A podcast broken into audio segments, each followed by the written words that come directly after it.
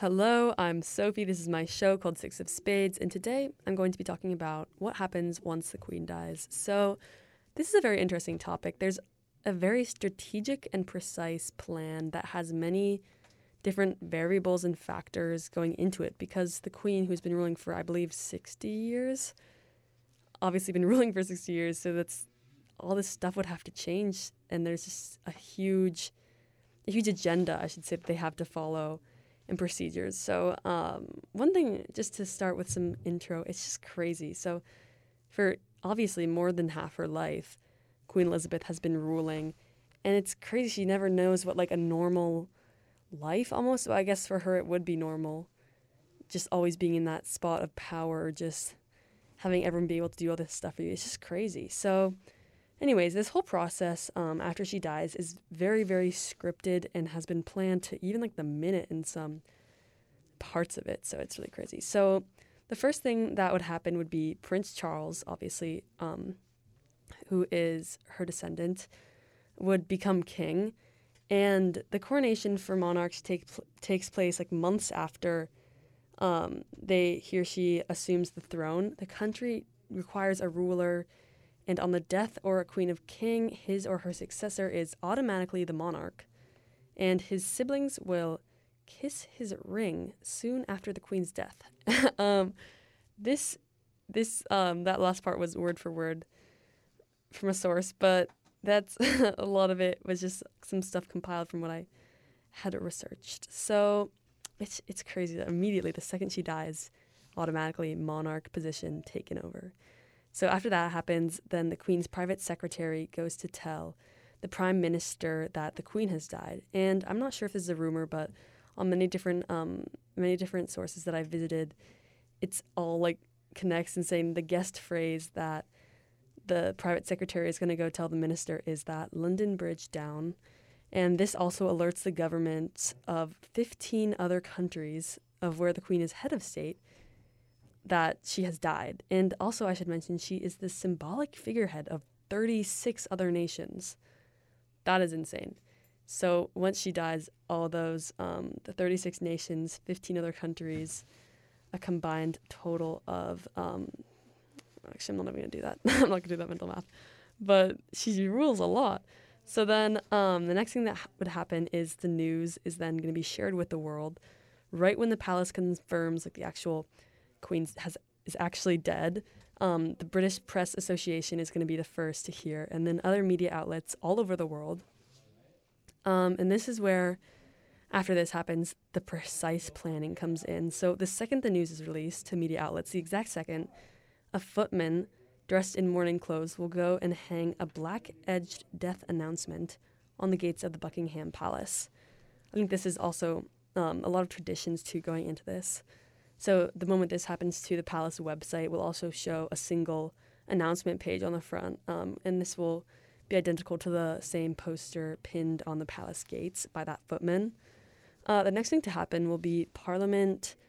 Um, Parliament will be Parliament will be recalled, and the Queen's throne at the House of Lords will get replaced with a chair that has just a single cushion on it with the outline of a crown on it. This, again, I'm assuming is more towards tradition and out of respect. And also on the topic of respect, a lot of all the flags will get flown at half staff, and then condolence books are then distributed throughout the country, entire country, for anyone who wants to express their sympathy towards the Queen's death. Um, however, there is a new procedure as well if she doesn't die in Buckingham Palace. Uh, if she doesn't, and she's like somewhere visiting or on vacation, um, her body will be brought to Buckingham Palace as soon as possible after her death. Um, so that would, and when she's in back in Buckingham Palace, the schedule goes back, I believe, on track. But once that happens, then the coffin too will be placed at the throne room of Buckingham Palace to lie in state. After that, Charles will make his first address as the new state, as the new head of state, on the evening of the Queen's death. And at exactly 11 a.m. on the next day, he will be proclaimed the King of England. So it all happens very fast. And then the accession of council then holds a meeting to declare Charles king. So this also means that Camilla, who is Charles's wife, will by law become the queen. So, pretty cool for her. and then, after the proclamation is read, the trumpets will sound and a 41 gun salute will be fired off near Buckingham Palace in Hyde Park. And then, the new king, which will be King Charles, will go on a four day tour of the country, attending services and meetings to his new subjects.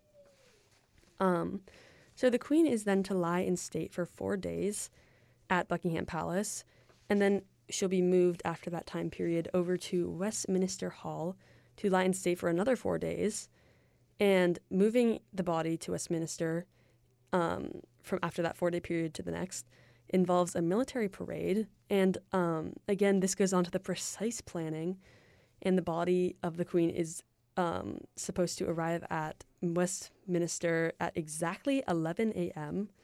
Big Ben will ring too at that same moment. And then mourners are allowed to pay respect, um, this is like the general public, for 23 hours a day on those four days. I'm not sure which hour is the one that is left out, but so those four days, anyone I believe is allowed to come in for those 23 hours. And on the ninth day after her death, the funeral will be held. Jewels that were like placed on the coffin, out of respect, I'm assuming, will all be replaced, and then the coffin will be cleaned.